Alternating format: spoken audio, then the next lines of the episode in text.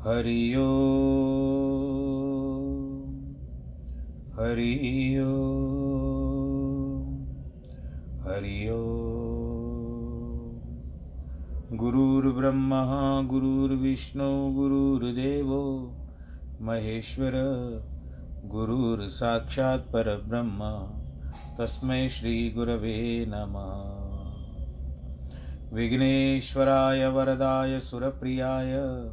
लम्बोदराय सकलाय जगद्दिताय, नागाननाय श्रुतियज्ञविभूषिताय, गौरीसुताय गणनाथ नमो नमस्ते। नाहं वसामि वैकुण्ठे योगिनां हृदयेन च, मद्भक्तां यत्, मद्भक्तां यत्र गायन्ति तत्र तिष्ठामि नारद। जिस घर में हो आरती, चरण कमल चितलाय तहाँ हरि वासा करे ज्योत अनंत जगाए। जहाँ भक्त कीर्तन करे, वहे प्रेम दरिया। तहाँ हरि श्रवण करे, सत्यलोक से आए। सब कुछ दीना अपने, भेंट करूँ क्या नाथ नमस्कार की भेंट लो, जोड़ू मैं दोनों हाथ। जोड़ू मैं दोनों हाथ। शान्ताकारं भुजगशयनं पद्मनाभं सुरेशं विश्वाधारं गगनसदृशं मेघवर्णं शुभाङ्गं लक्ष्मीकान्तं कमलनयनं योगिवृतानगम्यं वंदे विष्णुं भवभयहरं सर्वलोकैकनाथम् मङ्गलं भगवान् विष्णु, मङ्गलं गरुडध्वज, मङ्गलं पुण्डरीकाक्षमङ्गलाय स्तनोहरि सर्वमङ्गलमाङ्गल्ये शिवे सर्वार्थसाधके शरण्ये त्र्यम्बके गौरी नारायणी नमोऽस्तु ते। श्रीराम जय राम जय जय राम, श्रीराम जय राम जय जय राम श्री राम जय राम जय जय राम श्री राम जय राम जय जय राम। श्री राम जय राम, जय जय राम। श्री राम जय राम, जय जय राम। रघुपति राघव, राजा राम। पूर्ण कर दे सबके काम। जय रघुनंदन, जय सिया राम। जानकी वल्लभ सीताराम श्री राम जय राम, जय जय राम। श्री राम जय राम, जय जय राम। बोलो सियावर राम, चंद्र की जय। भक्तजनों, किस तरह से जीवन में कार्य आरंभ होता है, वर्तमान होता है, फिर अंत हो जाता है, उसी तरह से यहाँ पर अब जो वार्त रामायण वर्तमान है इसमें हम लोगों ने तीन सोपान पार कर लिए। अब हम चौथे सोपान की ओर अग्रसर हो रहे हैं। और इसको कहते हैं कि जो गोस्वामी द्वास द्वारा रचित है, सटीक रामायण भी कहते हैं, हम अब किशकिंदा कांड के सोपान में प्रवेश कर रहे हैं, जो चौथे क्रम में आता है। श्लोक में भगवान जी की स्तुति करते हैं कि कुंदेन्दीवर सुंदरावती बलो विज्ञान दामावुमो शोभाडयो वरदन्विनो श्रुतिनितो गोव प्रवनंद प्रियो माया मानुषरूपिणो रघुवर सर्वम धर्ममर्मोहितो सीतान्वशे तणन्तपरो पतिगतो भक्तिप्रदो तो ही न। अर्थ क्या बताते हैं गोसाई जी? महाराज मंगलाचरण रूप का ध्यान करते हैं और कुंद पुष्प के समान गौर वर्ण श्री लक्ष्मण जी और इंदिवर अर्थात श्याम कमल के समान श्री रघुनाथ जी दोनों अति सुंदर, अति बलवान विज्ञान के धाम, शोभा के आघार श्रेष्ठ धनुष धारण किए, वेदों से स्तुयमान गौ ब्राह्मण के प्यारे अथवा गौ ब्राह्मण के प्यारे दोनों माया को अंगीकार कर मनुष्य रूप धारण करते हैं। रघुकुल में श्रेष्ठ धर्म वाले अर्थात सनातन धर्म की मूर्ति रक्षक होकर के सीता जी के ढूँढने तत्पर मार्ग में जाते हुए वे दोनों मुझे निश्चय भक्ति देने वाला है कि ब्रह्माम्बो दिसमुद्भवम कलिमल प्रध्वसनम चाव्ययम, श्रीमद्भुम केन्दु सुन्दरवरे संशोभितं सर्वदा। संसारमायावेशजं सुमधुरं श्रीजानकीजीवनं धन्यास्ते कृतन पिबंती सततं श्रीरामनामामृतम्। हे कीर्तन, धन्या विश्वकर्मा कर्म करने वाले धन्य हैं, जो निरंतर राम नाम रूपी अमृत का पान करते हैं। वह नाम राम राम नाम रूपी अमृत कैसा है? ब्रह्म जो वेद रूपी समुद्र है, उसके उत्पन्न और कलिमल अर्थात मृत्यु आदि का नाशक है। अव्ययम जन्म मरण आदि से रहित, परम शोभायुक्त, श्री महादेव जी के चंद्रमुख से सदैव शोभित है। संसार रूपी रोग का औषध और सुंदर, मधुरतर है। वियोग के समय में श्री राम जानकी जन, जानकी जी को जिलाने वाला है। आरंभ करते हैं। कि प्रथम सुभाग विशुभग विश्राम में भई कपिस शो प्रीति, जन्म कथा सुग्रीव की। वर्णन की न सुरीति सियावर रामचंद्र की जय। कि मुक्त जन्म मई जान ज्ञान खान अगहान कर। जहम बस शंभु भवानी सुकाशी से यन कसना। गोस्वामी श्री तुलसीदास जी शिव पार्वती की वंदना करते हैं, जिस काशी में शिव पार्वती वास करते हैं, जो मुक्ति की जन्मभूमि, ज्ञान की खान है, संपूर्ण पापों की नाशक, जिस काशी में शिव पार्वती सदा बसते हैं, उस काशी को महादेव सहित क्यों न सेवन किया जाए? दूसरा अर्थ है कि रामचंद्र कैसी है कि मुक्ति की जन्मभूमि, ज्ञान की खाक है और पाप को नाश करने वाली है। जल जरत सकल सुर वृंद विषम गरल जय पान किय। तेन बजस मन मंद को कृपाल शंकर सरित श्रीमद् रामायण के आचार्य जानकर महादेव जी को प्रणाम करते हैं। कैसे श्री शंकर हैं कि जिस महाविश्व की ज्वाला से सुरासुर घबराए जाते हैं, उस विषय विश्व को पान कर गए। शंकर के जैसा दयालु कौन है? आगे चले बहुर रघुराया ऋष्यमुख पर्वत नियराया। तहर सचिव सहित सुग्रीवा, आवत देख अतुल बल सीवा।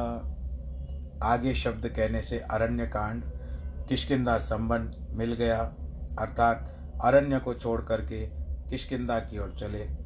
दूसरा अर्थ यह है कि जैसे पहले आप आगे चलते हैं, लक्ष्मण जी पीछे होते, वैसे फिर आगे चले।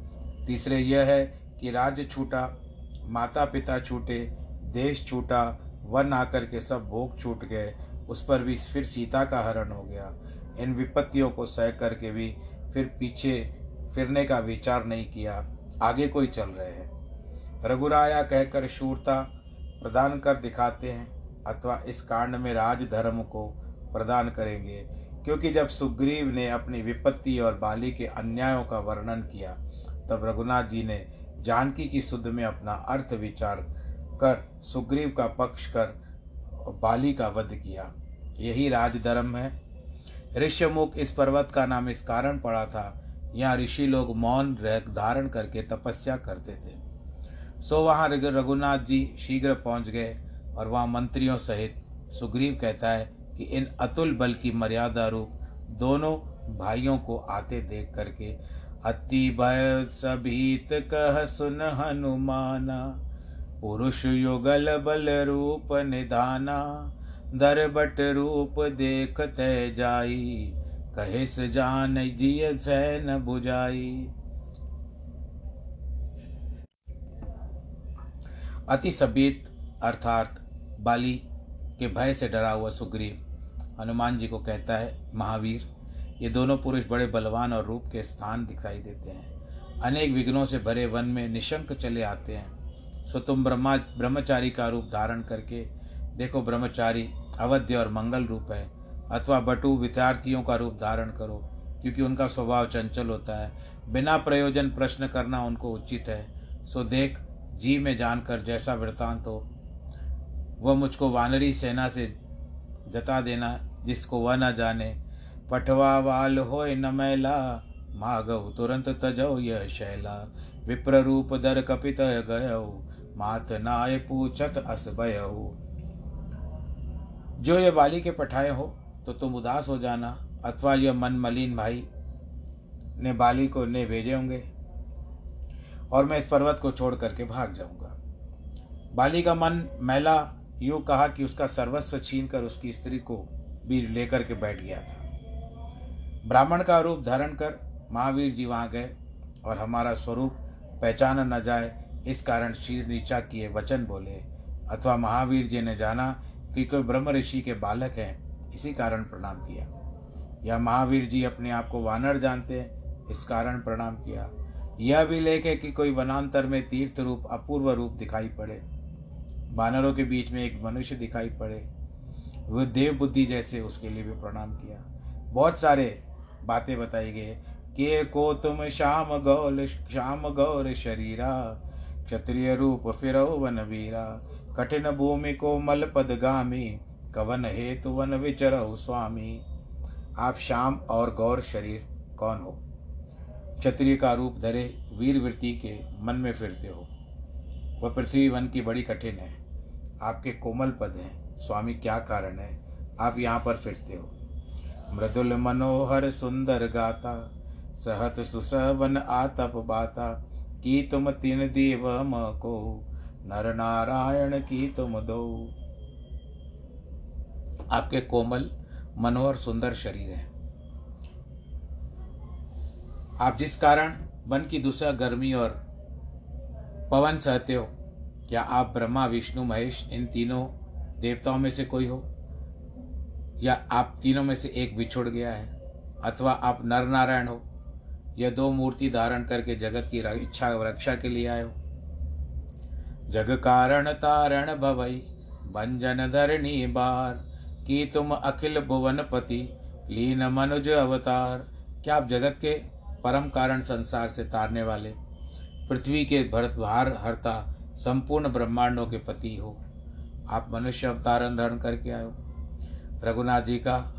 जी फिर उनकी बात सुन करके हंस के बोलते हैं, कौन मेट सकता है?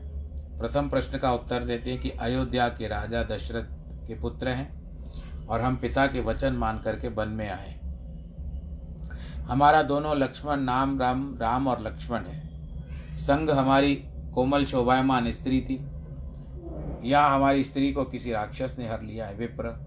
हम उसे ढूंढते फिरते हैं। शेष प्रश्नों के उत्तर रघुनाथ जी ने नहीं दिया, क्योंकि अपने रूप को गुप्त रखना चाहते हैं। अपने चरित्र हमने तुमसे कहे, विप्र, तुम अपनी कथा भी समझा करके कहो। प्रभु के व्याकों को सुनकर के महावीर विचार कर चरणों में गिरे, हे पार्वती, सो सुख वर्णा नहीं जान, जा, उनका सुख वर्णन नहीं किया जा सकता। महावीर हनुमान ने शास्त्रों के, रघुनाथ जी का आना शास्त्रों से, रघुनाथ जी का आना सुना था। अब वन तो वही आते हैं। इस कारण उनके कहे वाक्यों को विचारने लगे। कुशल नाम समूह कौशलम, तस्य ईश कौशल, शेष कौशल सर्व कल्याणों का दाता दश कहिए, पक्षी विशेष गरुड़ सोई है, जिसका रथ वाहन तो विष्णु, परमात्मा, जिसके आय अवतार पुनः पितु अर्थात हम सकल विश्व के करता है। महावीर जी का शरीर पुलकायमान हो गया। मुख से वचन नहीं निकले। सुंदर वेश की रचना ही दिखने लगी। फिर धीरज धर कर स्तुति कर, स्वामी के पहचानने के मन में होकर के बोले, हे प्रभु, हम यदि आपको नहीं पहचान कर पूछे तो हम हमको उचित है कि आप कैसे मनुष्यों की नाई पूछते हो। मैं आपकी माया के वशभूत भूला फिरता हूँ। एक मंद मैं मोहवश, कीश हृदय अज्ञान, पुन प्रभु मोहि विसारे दीन बंधु भगवान सियावर रामचंद्र की एक तो मैं मूर्ख फिर मोह के वश। पुनः वानर होने से मेरे हृदय में अज्ञान है। यद्यपि नाथ मुझमें बहुत अवगुण है तथापि स्वर्म सम आप स, आप स्वामी समर्थ है। सेवकों को भूल करके भी नहीं बिसारते उस पर हे रामचंद्र मैं आपकी दुआई करके कहता हूँ कि कुछ भजन उपाय नहीं जानता। उनकी कृपणता मनुष्यों को बंद करती है। गुण की कृपणता, यानी कंजूसी, अर्थात बड़ा होकर अपने आप को छोटा मानना, अपने आप को उत्तम करती है ऐसा कह करके व्याकुल होकर के चरणों में गिर पड़े। ब्राह्मण रूप छोड़कर अपना शरीर त्याग दिया। प्रीति हृदय में छा रही थी। जब तक महावीर जी ब्राह्मण शरीर धारे रहे, तब तक रघुनाथ जी ने अंग नहीं लिया, क्योंकि वह कपट रूप था। किंतु जब प्रेमवश होकर के वापस से वानर शरीर हो गए तब भगवान जी ने उसको उठा करके, उनको उठा करके छाती से लगा लिया। हे कपि सुनो, तुम अपने जीव में अपने आप को छोटा मत समझो। तो मुझसे, मुझे लक्ष्मण से ज़्यादा प्रिय हो। मतलब यह है कि लक्ष्मण हमारे सेवक और हम दोनों सेवक हैं। अथवा महावीर जी केवल विपत्ति में रघुनाथ जी के साथी हुए हैं। लक्ष्मण के साथ रहते हुए भी जानकी का वियोग हुआ। इनके साथी से फिर जानकी का मिलाप होगा। इस कारण दूना प्यार हो गया। सो अनन्य जाके असमत नटरे हनुमंत मैं सेवक सचराचर रूप राशि भगवंत। सियावर रामचंद्र की जय। हे हनुमान, अनन्य दास वह कहता है, जिनकी ऐसी मति नहीं टरती। मैं तो सेवक हूँ और चचराचर के स्वामी के राशि भगवान मेरे स्वामी हैं, तीसरा कोई नहीं। महावीर स्वामी रघुनाथ जी को अनुकूल देख करके बहुत प्रसन्न हुए। सुग्रीव के दुख से जो दुख थे, वो भी मिट गए। बोले नाथ पर्वत पर कपि प्रीत कपिपति सुग्रीव रहता है। यानी बानरों का स्वामी सुग्रीव रहता है। वह भी तो आपका दास है। इसके लिए नाथ मित्रता कीजिए, दीन जान करके उनको अभय करिए। जानकी की खोज कराने के लिए बहुत सारे करोड़ों वानर भेजेगा वो। इस प्रकार यह कथा समझाकर दोनों भाइयों को अपने पीठ पर चढ़ा लिया और कूद कर पर्वत पर आ गए। जब सुग्रीव ने रघुनाथ जी को देखा तो उनके दर्शन मात्र से ही बहुत खुश हो गए, प्रसन्न हो गए। सुग्रीव आदरपूर्वक चरणों में सिर निभा करके रघुनाथ जी के लक्ष्मण सहित कहते हैं कि, सुग्रीव, अपने मन में विचार करते हैं, विधि। भला यह मुझे प्रीति क्यों करेंगे? तब हनुमंत उभय दिश की सब कथा सुनाए, पावक साख दे कर जोरी प्रीत दृढ़ाए, हनुमान जी ने दोनों को कथा समझा करके कही। सुग्रीव की ओर से रघुनाथ जी से कहा, आप इन्हें अभय दान दीजिए, ये आपकी सहायता करेंगे। सुग्रीव से कहा कि, आपको अभय करेंगे और दोनों को प्रयोजन सिद्ध करना होगा। साक्षी कौन देगा? इसके लिए हनुमान ने अग्नि को साक्षी मान करके, अग्नि प्रज्वलित की और उनके समक्ष इन दोनों ने साक्षी तब ऐसी प्रीति करी कि कुछ अंतर नहीं रखा। लक्ष्मण ने रघुनाथ जी का राजभंग, वनवास, सीताहरण आदि सब वर्णन किया। तब सुग्रीव नेत्रों में जल भरकर बोला, नाथ, जानकी मिथिला के राजा कन्या आपको मिलेगी। मिथिलेश के कुमार का नाम यहाँ अर्थानुकूल है, अर्थात जो मनने मतने से उत्पन्न हुए थे, उनके वंश की कुमारी है। उनके विषय बहुत मतना करना मतन करना पड़ेगा। तो मिलेगी। आँखों में जल भरने का भाव है कि रुला रुला करके मिलेगी। मैं एक मंत्रियों सहित वहाँ पर बैठा हुआ था, विचार कर रहा था कि जानकी को आकाश मार्ग से जाती मैंने देखा था। वह परवश बड़ी व्याकुल थी। उन्होंने राम, हा राम हा राम ऐसा पुकारा और हमारी ओर देख करके कुछ वस्त्र भूषण डाले हैं।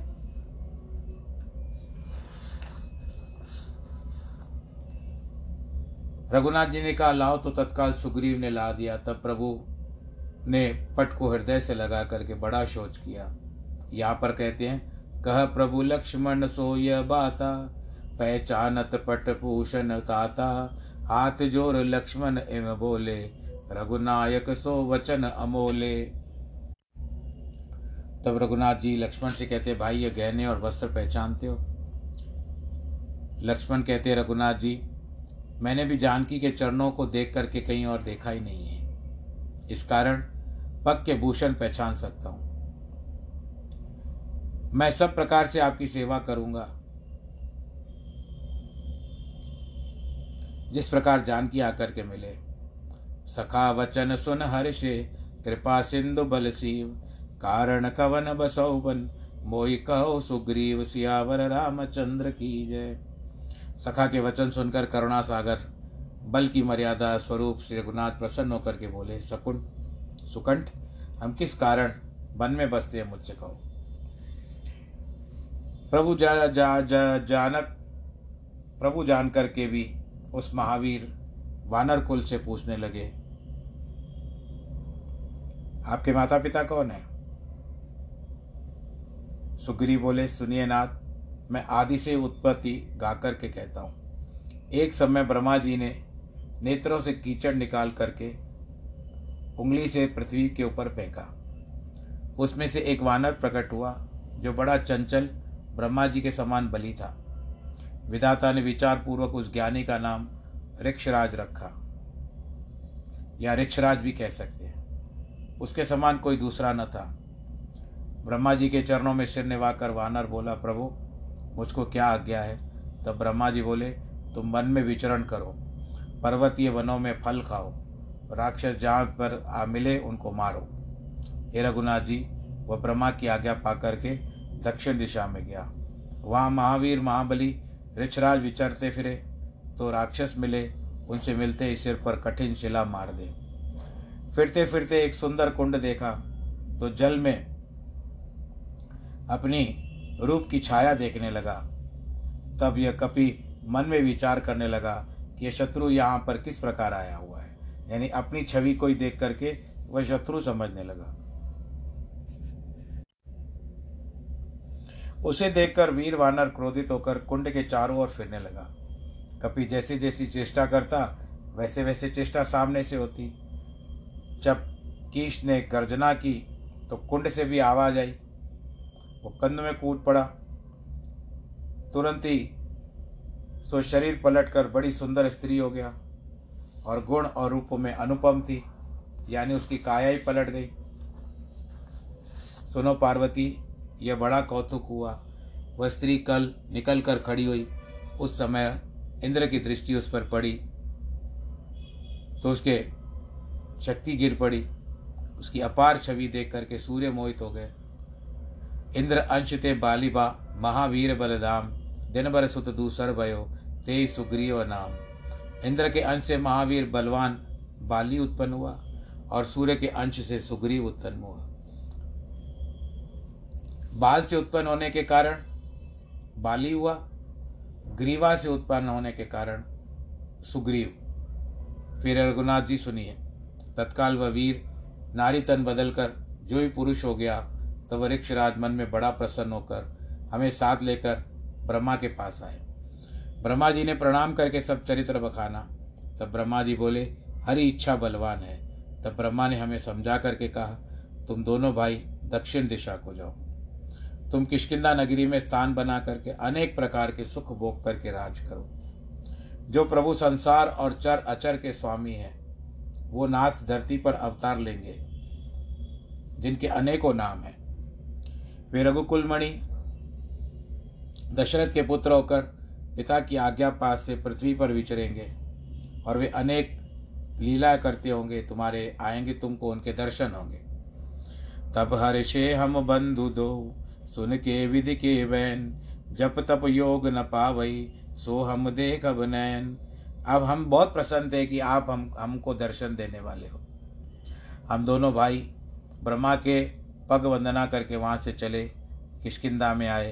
हे सुर रक्षक वन में रहकर दोनों भाइयों ने दैत्य मारे। बाली किशकिंदा का राज करने लगा। मय दानव के दो बेटे मायावी और धुंध भी बड़े रणधीर थे। सुग्रीव बोला, सुनो, रघुनाथ जी, विधाता अलक्षित गति नहीं कही जा सकती। दोनों भाई अर्थात मेरी और बाली की ऐसी प्रीति थी कि जिसका कोई हम वर्णन नहीं कर सकते। मय के बेटे मायावी युद्ध करने को हमारे गाँव में आया। तब वहाँ आधी रात के समय पुर के द्वारे पर पुकारा। बाली भी शत्रु का बल नहीं सह सकता था। बाली को झपटा आता देख करके दैत्य भागा। बाली उसके पीछे हुआ, फिर मैं बंधु के संग हो गया। वह एक पर्वत गुफा में घुस गया। तब बाली ने समझा कर मुझसे कहा, पंद्रह दिन तक मेरी बाट देखना, मैं नहीं आना, आऊँ तो समझ जा कि मैं मर गया हूँ। हे रघुनाथ जी, मैं वहाँ महीने के तीस दिन तक रहा। उन्होंने तो पंद्रह दिन कहा था, पर मैं तीस दिन तक रहा। अथवा मास बारहवें दिन अर्थात तीन सौ साठ दिन एक वर्ष पर्यंत रहा। सोई वाल्मीकि लिखा है कि कोई बारह दिन का अर्थ करते हैं। वहाँ से रुधिर की फेन युक्त भारी धारा निकली। ऐसा ही बाली का रुधिर होता था। सोई मुझको भ्रम हो गया। इस पर भी बाली ने अन्याय किया तभी तो रघुनाथ जी ने मारा। तब मैंने अपने मन में सोचा कि उस असुर ने बाली को मार दिया है। यह दैत्य बाली को मारकर मुझको भी मारेगा। तब मैं डर के मारे गुफा के मुख पर शिला रख करके भाग आया। बाली बहुत बलवान है। उसे कोई युद्ध में नहीं जीत सकता। परंतु जिसने न उसे मार डाला, वो मुझे भी मार डालेगा। तब मैं बड़ा सोच करता घर आया। पूछने से बाली के मरने का समाचार सुनाया। उस समय पंपर सुरवासी जन तन से बहुत व्याकुल और बेहाल हो गए।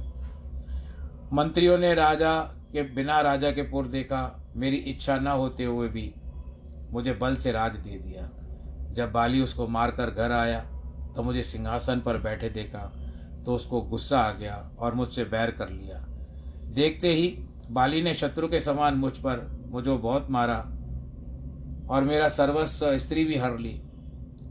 उससे डर करके, हे कृपालु, मैं सब पृथ्वी में व्याकुल फिरता हूँ। यहाँ मुनि के शाप के वश नहीं आता है तो भी मन में डरता रहता हूँ। सेवक का दुख सुनते ही रघुनाथ जी की दोनों विशाल भुजाएँ फड़क उठी।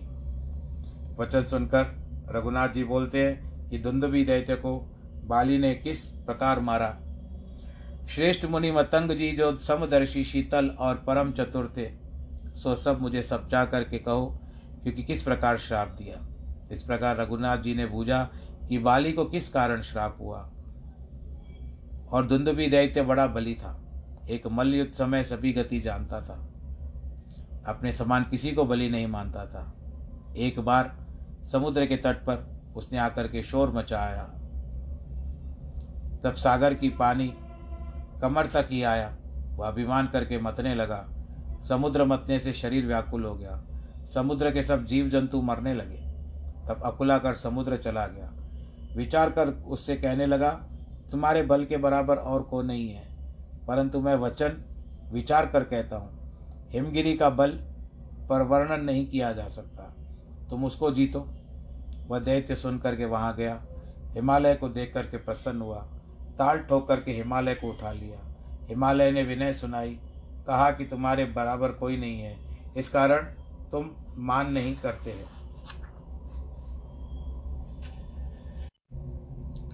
तुम पंपासुर जाओ, वहाँ रहा बलवान बाली रहता है। तो बस दैत्य यहाँ पर आया। वैसे का वेश बना करके मन में घमंड किए गर्जना करके निकट आया। पृथ्वी का मर्दन करता हुआ वृक्षों को निकालने लगा, आवाज़ें करने लगा। पंपासुर के सब लोग व्याकुल हो गए। चंद्रमा को पकड़ने जिस तरह से राहु आ गया है। बाली तत्काल दौड़ा और असुर के कराल भुजगंध को देखकर दोनों हाथियों की तरह लड़ने लगे, जिनका वर्णन नहीं हो सकता। फिर बाली ने घूसा मारा, तब राक्षस पृथ्वी पर पर्वत, पृथ्वी पर पर्वत के समान गिर पड़ा। जीव जंतु उसके नीचे दब गए, वृक्ष टूट गए, फिर बाली ने उसके दो टुकड़े कर उत्तर दक्षिण की और फेंक दिया। उस पर्वत के ऊपर मुनि की एक सुंदर कुटी थी, वहाँ रुधिर के छींटे पड़ गए। वहाँ ही मतंग मुनि का आश्रम था और सुख सागर ऋषि स्नान को गए। जब मतंग ऋषि स्नान करके आए, तब कुटी को देखा तो बहुत क्रोधित हुए। तब मतंग ने मन में विचार करके कहा कि रुधिर कहाँ से गिरा है, उसी समय एक यक्ष वहाँ आया। उसने सब रुधिर की, यानी खून की बात बताई। तब मतंग ऋषि को सुनकर के बहुत क्रोध आ गया। दीन शाप तब क्रोध कर नहीं मन कीन विचार। बाली ना नाश गिरी देखत हो जाए तनुचार तब ऋषि ने क्रोध करके ये श्राप दिया और मन में विचार नहीं किया। वे बोले, इस पर्वत पर आते ही या इसको देखते ही भाली का शरीर भस्म हो जाएगा। इसी डर से बालिया नहीं आता। ऋषि के वचनों से डरता है। इसी भरो पर, भरोसे पर मैं इस पर्वत पर रहता हूँ। बाली के त्रास नहीं, कहीं पर घूमने नहीं आता। हे प्रभु इस महान दुख से दिन रात चिंता के मारे छाती जलती है। हे रघुनाथ जी ये सब बात है। इस कारण हनुमान जी को साथ लेकर के रहता हूँ। सो वृतांत बालिका मैं जानता हूँ, कृपा सागर, यह नहीं रहता। यह सुग्रीव के वचन सुनकर भगवान हंस करके धनुष धारण करके कहते हैं कि, सुन सुग्रीव, मैं मारी मारियो बाली एक ही बाण। ब्रह्म रुद्र शरणागत गए नव बरई प्राण, सियावर रामचंद्र की जय। सुनो सुग्रीव, जो ऐसा है, मैं बाली को एक ही बाण से मार डालूँगा। यदि भाग करके ब्रह्मा और रुद्र की शरण में भी जाएगा तो भी उसके प्राण नहीं बचेंगे। यहाँ पर श्री रामचरित मानस के किशकिंदा का आज देखिए, पहला विश्राम भी आ गया और कथा का भी विश्राम आ गया।